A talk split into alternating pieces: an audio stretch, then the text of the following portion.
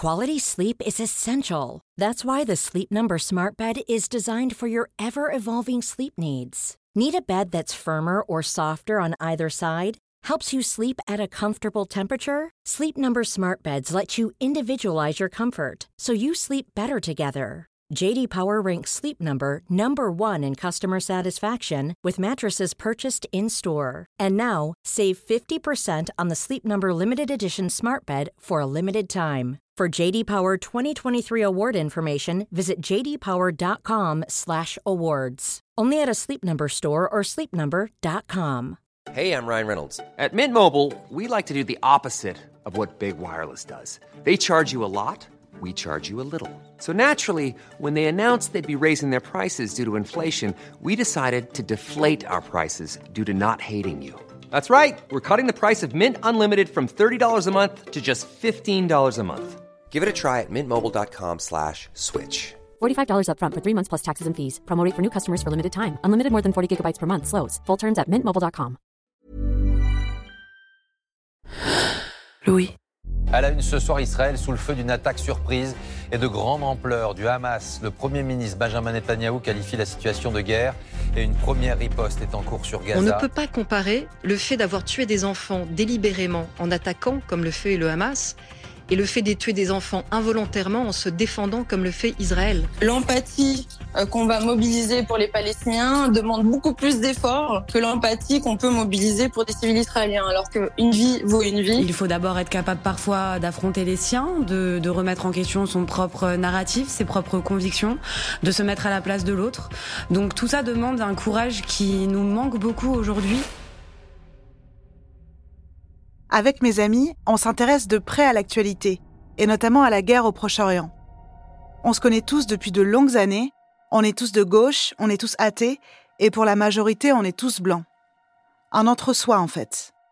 Du coup, on a tendance à avoir des avis souvent similaires. Ça nous arrive de nous retrouver pour manifester ensemble, comme cette année contre la réforme des retraites, les violences sexistes et sexuelles, ou encore les violences policières.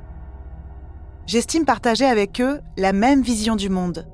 On est indignés par les mêmes choses et on se comprend face à ce qui nous révolte.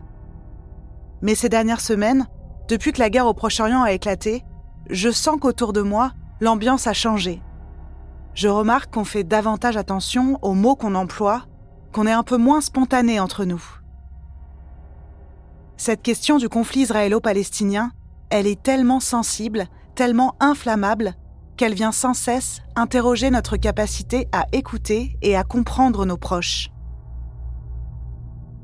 Dans cet épisode d'émotion, je m'intéresse à ce qu'il se passe quand le désaccord politique surgit dans notre intimité. Quand tout à coup, on réalise qu'on ne partage pas les mêmes valeurs avec nos amis, des personnes que l'on a pourtant choisies. Je me suis demandé quelle partie de nous était renversée, touchée, quand la discorde éclate. Pourquoi cela peut tant nous affecter ? Jusqu'à nous faire sortir de nous-mêmes, nous faire vriller, voire nous faire remettre en question une amitié de longue date. Je suis Adèle Salmon, bienvenue dans Émotion.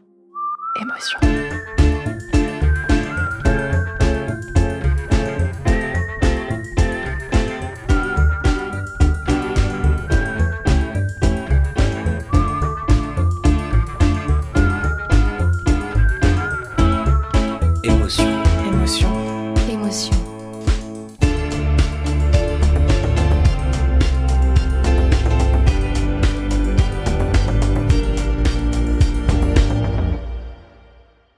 J'ai choisi de donner la parole à deux femmes, Raphaëlle et Sana, qui ont vu leurs amitiés se fracturer depuis l'attaque du Hamas sur Israël le 7 octobre 2023.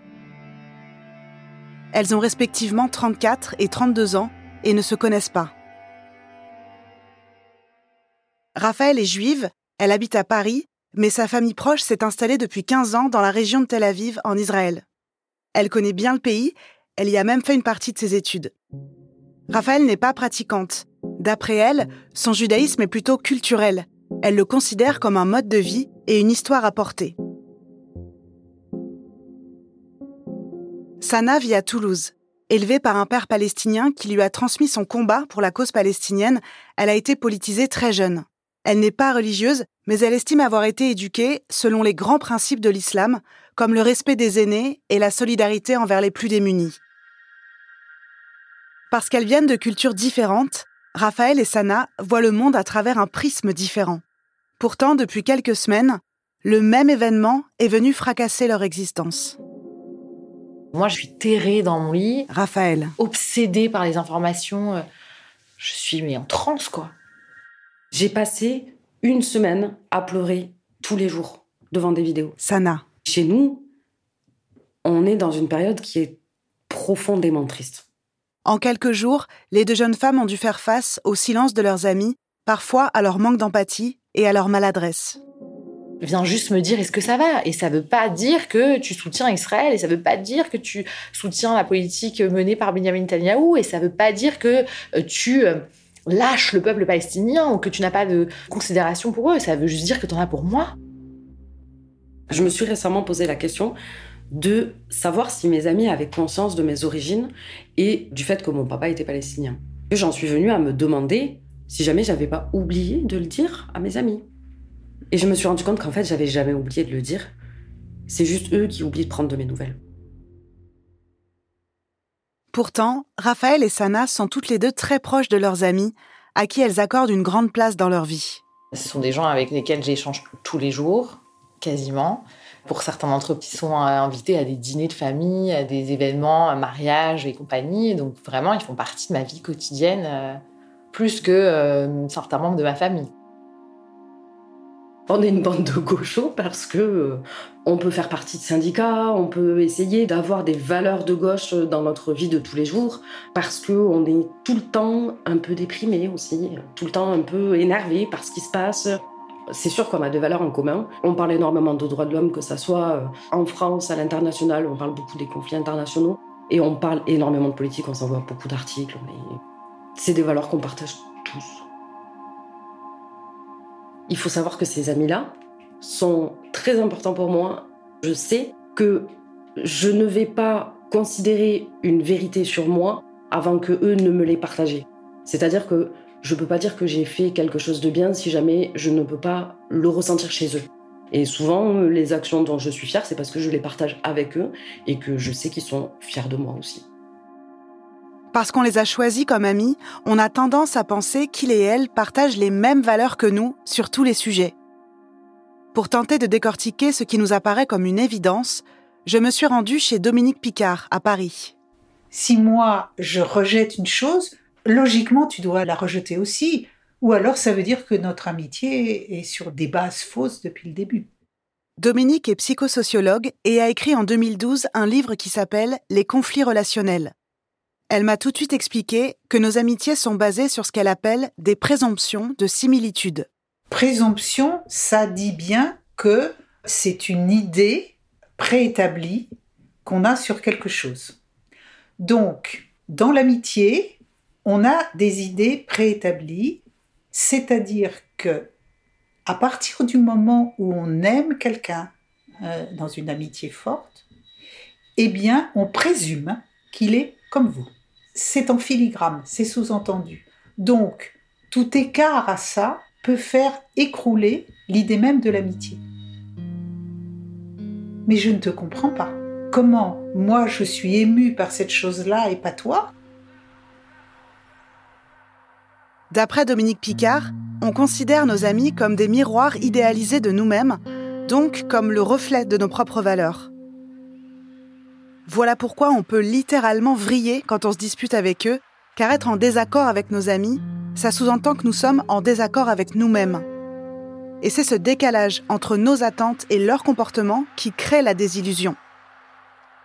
C'est exactement ce qu'il s'est passé pour Raphaëlle. Elle me raconte que si je l'avais rencontrée avant le 7 octobre 2023, elle m'aurait dit que sa plus grande réussite, c'était sa vie amicale. Depuis, elle a changé d'avis.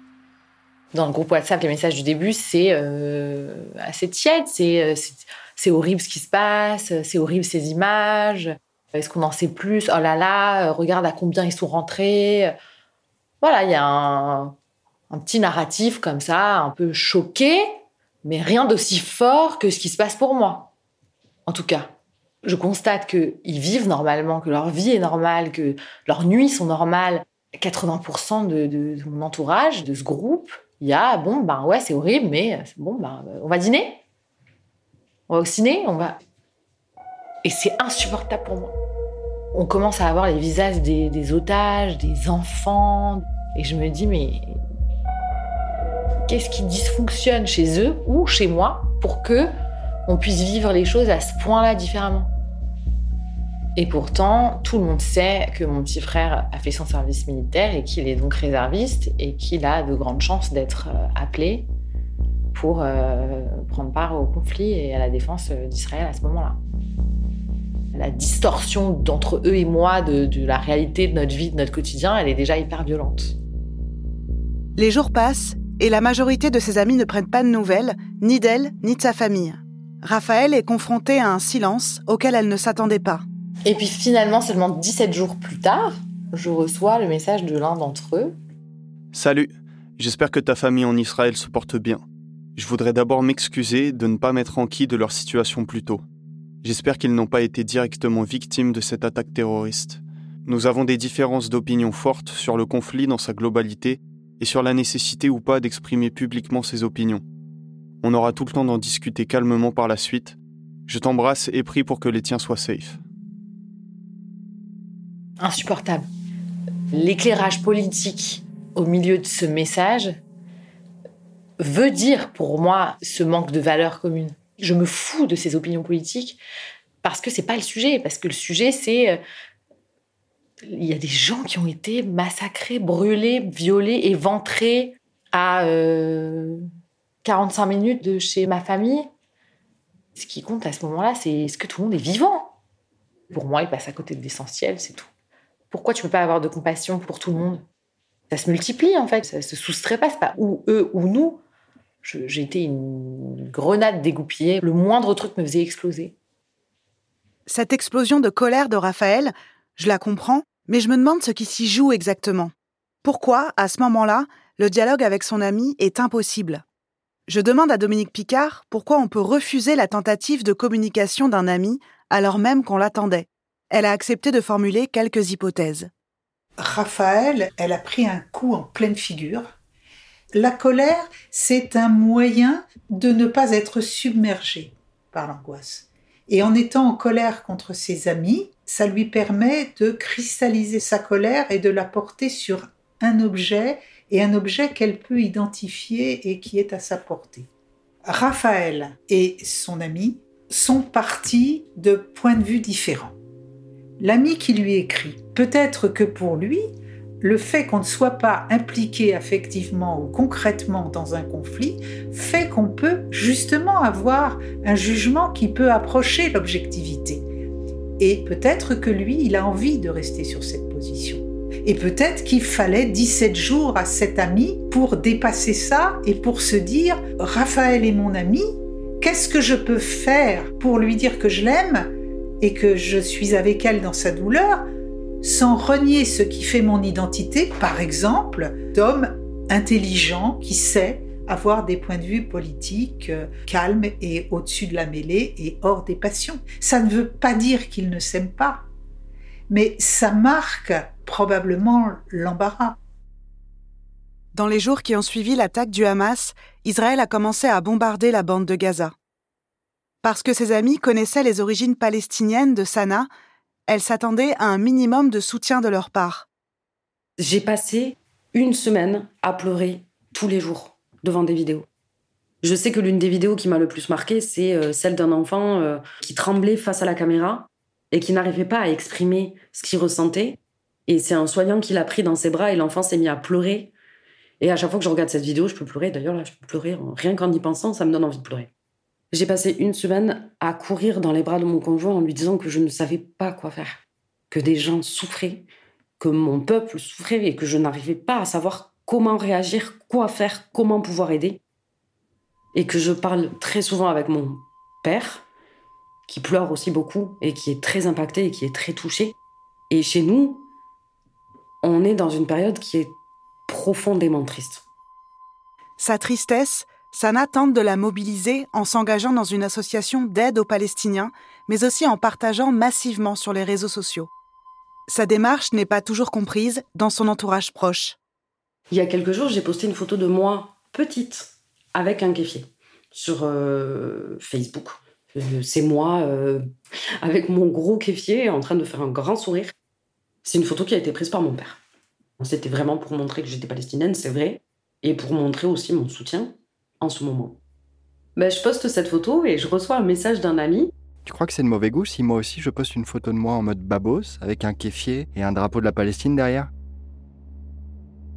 Et je l'ai un peu mal pris. Cette ironie, elle m'a un peu blessée, parce que j'avais l'impression de devoir me justifier sur le fait de poster cette photo. Ça m'agace aussi, parce que c'est un sujet qui est important maintenant, qui est grave maintenant. C'est une urgence, ce qui est en train de se passer. Et j'ai pas le temps de débattre sur le fait de est-ce que je suis légitime ou pas. La légitimité, elle vient de ton sentiment d'appartenance. Et ça me blesse dans le sens où ça me renvoie au fait que c'est compliqué de se sentir appartenir à cette communauté palestinienne et que c'est ultra blessant de devoir le justifier, même après 7 ans d'amitié.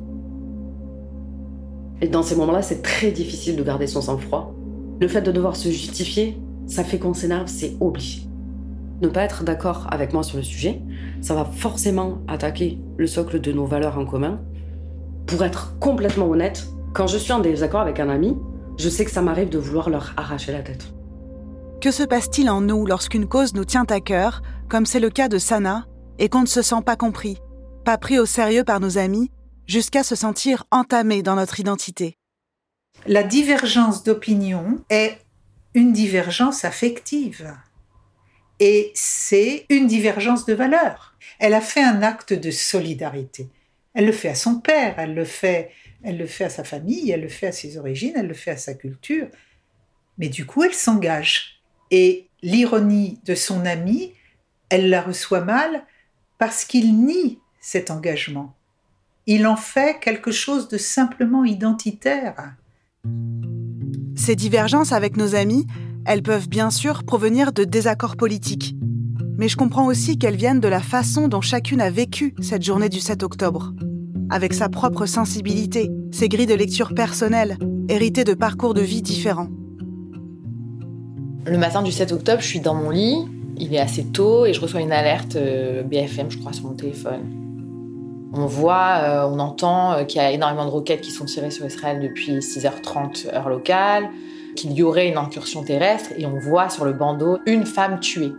Et donc je suis là et je suis scotchée à la télé parce que je vois bien que en fait, ce qui se passe, c'est pas normal. Mon premier réflexe, c'est d'appeler ma mère, sauf que c'est Shabbat, c'est un samedi. Quand on est un peu religieux, pratiquant, on n'allume pas son téléphone, on ne touche pas l'électricité, on n'allume pas la télé. Et je suis terrifiée de me dire où sont-ils ? Qu'est-ce qui se passe pour eux ? Est-ce qu'il y a des roquettes plus loin ? Il y a une panique de me dire c'est pas possible qu'elle ne réponde pas vu ce qui est en train de se passer. Elle sait que je vais être terrifiée et donc elle devrait me répondre. Sur le moment, je me sens vraiment d'abord un peu sous le choc. Il y a un côté, j'ai un peu de mal à comprendre ce que je vois, à comprendre l'ampleur de ce qui se passe, même si je sens qu'il y a quelque chose qui n'est pas comme d'habitude. Donc oui, j'ai peur. Et donc c'est uniquement au bout de 3 heures que j'ai réussi enfin à joindre ma mère. Et elle me dit « mais qu'est-ce qui se passe ?» En fait, c'est moi qui crie, qui suis assez en colère contre elle. Je lui dis « mais vous êtes fou, enfin, tu vois pas tout ce qui se passe, il y a des terroristes partout, il y a des morts, on voit ça à la télé, enfin c'est... » Et en fait, elle savait pas. Et je dis à ma mère, mais on s'en fout de Shabbat. Enfin, allume la télé, regarde ton téléphone. Ce qui se passe, c'est un drame. Vous êtes en train de vivre un truc innommable. Et on n'a pas la moitié des infos. Mais on comprend qu'il est en train de se passer un truc insupportable. Donc ouais, je me mets complètement en colère. Je passe mes nerfs et mon angoisse, ma panique sur elle. Eux, là-bas sur place, à ce moment-là, ils sont sur une autre planète, quoi.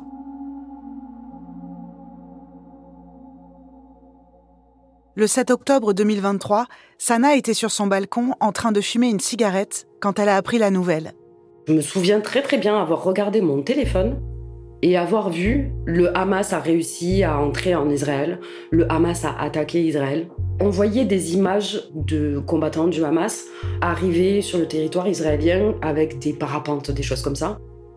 Pour le moment, pour moi, c'était seulement quelque chose de militaire qui était en train de se passer. Je me suis dit, en premier lieu, ils sont en train de réussir à entrer sur le territoire israélien, ils sont en train de réussir à abattre des pans du mur, sauf que la deuxième pensée qui vient directement après, c'est « mais ils ne se rendent pas compte des conséquences qu'il va y avoir à cette action ». J'ai eu très très peur et je me souviens avoir dit à mon conjoint qu'on est dans la merde, parce que s'il y a une opération militaire d'Israël à Gaza, c'était obligatoirement un massacre. Ça allait obligatoirement finir par des dizaines de milliers de vies perdues. Et j'avais déjà vu aux informations d'autres opérations en territoire occupé où des centaines de gens perdaient leur vie. Et là, je savais que ça allait se passer exactement pareil. Et je suis d'accord que c'est horrible ce qui s'est passé. Je pleure pour les familles israéliennes. Je pleure pour les vies qui ont été perdues. Je sais que toute la soirée, j'arrêtais pas de re-rentrer dans l'appartement pour dire « Oh là là, ils ont fait ça. Oh là là, il s'est passé ça. » Et en face, mes amis regardaient un film. Je sentais que c'était pas perçu de la même façon de leur part et de la mienne. Comme quand on sait qu'il se passe quelque chose d'historique, on a un peu la boule au ventre, on sent qu'il se passe quelque chose d'important.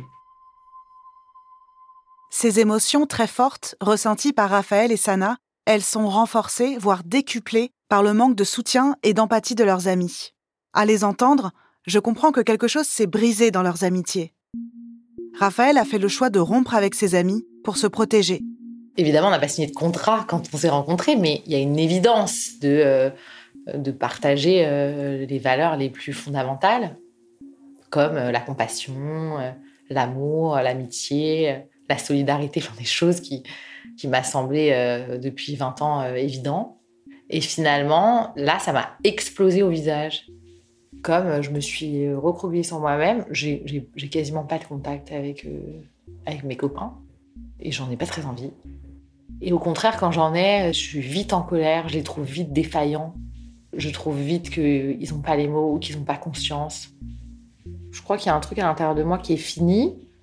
Et en tout cas, je sais que je mettrai pas d'énergie à réparer des choses qui sont probablement pas réparables. Cette mise à distance, Dominique Picard m'explique qu'elle peut aider dans un premier temps à se sentir mieux avec soi-même. Mais elle me dit aussi que même si on n'a pas envie de réparer une relation, si on estime que la blessure est trop grave, il est toujours néfaste pour les deux parties de ne jamais s'expliquer. On garderait alors en nous cette blessure comme une plaie qui serait plus difficile à cicatriser. Lors de mes rencontres avec Raphaëlle et Sana, j'ai aussi compris que pour restaurer le dialogue, il fallait avant tout être honnête envers soi-même. Comprendre déjà ce qu'il se passe en soi avant d'aller vers l'autre. Cette première étape, elles s'y sont confrontées toutes les deux. Quand j'avais des désaccords amicaux, j'essayais ces dernières années d'être plus tempérée, mesurée, de réussir à arrondir les angles, parce que je peux être assez vive quand je suis sous le coup d'une émotion. Donc vraiment, je travaillais à la mesure. Depuis le 7 octobre, je ne travaille pas du tout à la mesure. J'ai lâché complètement ce projet d'être tempérée. Pas parce que j'ai perdu l'intérêt d'être quelqu'un d'un peu plus délicat, mais parce que ça ne fait pas sens. Je peux être une personne qui part facilement en vrille, dans le sens où je suis très impulsive. Je parle souvent avant de réfléchir. Je peux très vite pleurer aussi. Je suis quelqu'un qu'on peut qualifier d'être une grosse fragile. C'est vrai. J'ai très peur du jugement de mes amis, j'ai très peur. Parce que parfois, on me dit « Oh là là, Sana, là, ça, tu peux pas trop le dire. Ça, c'est un peu extrême quand même. » Et ça me fait me remettre en question. Et d'un autre côté, si je m'écoutais parfois, je dirais tellement pire. Sana tente de faire face aux tensions qui crispent son groupe d'amis en exprimant davantage ses émotions. Récemment, j'ai dit à une amie que j'avais intégré un groupe de soutien à la Palestine à Toulouse. Et la réponse que j'ai reçue, c'était « Oh là là, c'est terrible, il y a beaucoup d'actes antisémites en France ». J'ai été très interloquée par cette réponse et au départ, je m'en suis sentie froissée. Et j'ai exprimé à cette amie le fait que j'étais triste au fond de moi, que mon père était extrêmement triste au fond de lui. Et j'ai compris que en le verbalisant, ça avait simplement permis qu'elle prenne conscience de ce qu'il se passait et j'ai reçu une vague d'amour et de soutien de sa part qui m'a fait énormément de bien. Comme quoi ça arrive. On a toujours tendance à croire que pour se faire comprendre de l'autre, il faudrait absolument rester calme et ne pas s'énerver. Mais parvenir sur le moment, comme Sana l'a fait avec son amie, à nommer l'émotion qui nous traverse, cela peut aider à créer l'empathie chez l'autre. Il faut s'attacher à comprendre ce qu'on vit au fur et à mesure que ça arrive, de la façon la plus dépassionnée possible, je ne dis pas la plus désémotivée possible. On peut se parler avec beaucoup d'émotions. Et en général, c'est ce qu'il y a de meilleur. Plus une communication est impliquée, donc chargée d'émotions, plus elle est authentique et plus l'autre peut la comprendre. Sur le conflit israélo-palestinien, Raphaëlle et Sana ont toutes les deux des attaches familiales. Mais pas besoin d'appartenir à l'un des deux camps pour se sentir en décalage avec nos amis sur le sujet, car c'est une question particulièrement clivante. Chaque camp a son propre narratif, c'est-à-dire sa propre perception de son histoire et de son héritage. Donc on se sent obligé de prendre parti, d'accepter ou de refuser les nuances et de dire qui est notre ennemi. J'ai l'impression que cette guerre, elle met nos amitiés à rude épreuve, car elle résume à elle seule notre identité politique. Et là aussi, on peut se sentir démuni pour dialoguer sereinement. Je sais bien qu'il n'existe pas de formule magique pour régler un conflit amical. Parfois, le clash est trop fort et on n'a pas d'autre choix que de rompre. Mais quand on a envie de se réconcilier, la psychosociologue me donne quelques outils. Par exemple, créer certaines conditions du dialogue. C'est là que la métacommunication entre en jeu. C'est une communication sur la communication. On en fait tout le temps. Par exemple, quand on dit « Ah, tu m'as mal comprise ». Ce que je voulais te dire, c'est que on métacommunique, c'est-à-dire qu'on commente sa communication. On se parle pour se comprendre, pour essayer de faire rejoindre nos points de vue sur une situation. C'est-à-dire que chacun ne reste pas enfermé dans une position. Métacommuniquer, c'est un peu abandonner l'idée de l'un a tort, l'autre a raison. On ne va pas dire tout le monde a tort ou tout le monde a raison, ce qui ne veut rien dire. Mais c'est qu'est-ce qui s'est éventuellement passé pour qu'il y ait eu ce problème, ce clash ? Qu'est-ce qu'on peut faire pour se comprendre ? Qu'est-ce qu'on peut faire pour dépasser ça ? Il existe une autre technique qui repose sur la bienveillance et la connexion à autrui. C'est la communication non violente, qu'on appelle aussi CNV. Cette méthode nous pousse à travailler notre discours et notre posture face à l'autre. Par exemple, au lieu d'être dans le jugement et de dire « tu m'as beaucoup déçu, tu n'es plus mon ami », on dirait plutôt « je suis en colère car tu n'as jamais pris de mes nouvelles alors que je suis en souffrance ». Il y a cette idée de partir de ce que l'on ressent, mais sans générer de violence envers l'autre, sans projeter nos attentes sur lui. Évidemment, quand on est submergé par nos émotions en pleine période de guerre, ça peut paraître difficile à mettre en place. Mais grâce à ces quelques codes, nos conflits pourraient prendre une autre tournure, moins drama.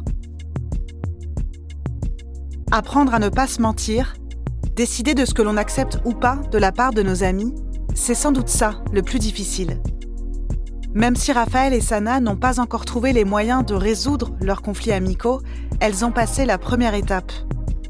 Être honnête avec elles-mêmes en me livrant leurs blessures encore ouvertes, alors même qu'elles se sentent en ce moment ébranlées dans leur identité. Alors je me dis que parfois, vriller peut être bénéfique, pour soi d'abord et pour les autres ensuite. Parce que c'est le moment où on réalise la place que nos amis prennent dans nos vies. Et ça peut aussi être l'endroit où on va chercher au fond de nous ce qui nous blesse. On peut se recroqueviller sur soi-même, en attendant que l'orage passe. On peut décider de rompre une relation amicale et on est aussi libre de la reconstruire. Mais réparer son lien à l'autre, c'est long. Car aller au-delà du conflit, c'est prendre du recul, exprimer ses émotions et créer des conditions de dialogue sereines. Ça demande de respecter la temporalité de l'autre et ça demande parfois de penser contre soi-même.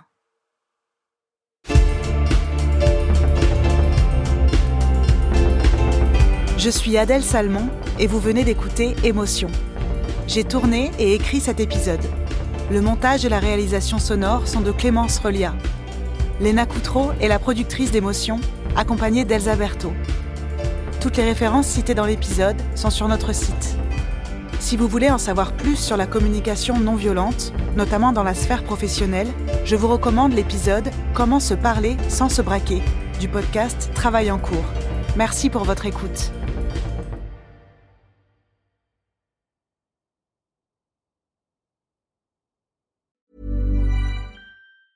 Small details or big surfaces, tight corners or odd shapes, flat, rounded, textured or tall. Whatever your next project, there's a spray paint pattern that's just right. Because Rust-Oleum's new Custom Spray 5-in-1 gives you control with 5 different spray patterns.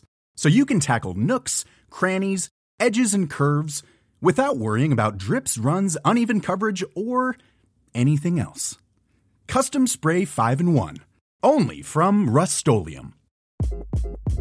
Hi, this is Craig Robinson from Ways to Win, and support for this podcast comes from Invesco QQQ, the official ETF of the NCAA. Invesco QQQ is proud to sponsor this episode, and even prouder to provide access to innovation for the last 25 years. Basketball has had innovations over the years, too. We're seeing the game played in new ways every day. Learn more at Invesco.com/QQQ. Let's rethink possibility. Invesco Distributors, Inc.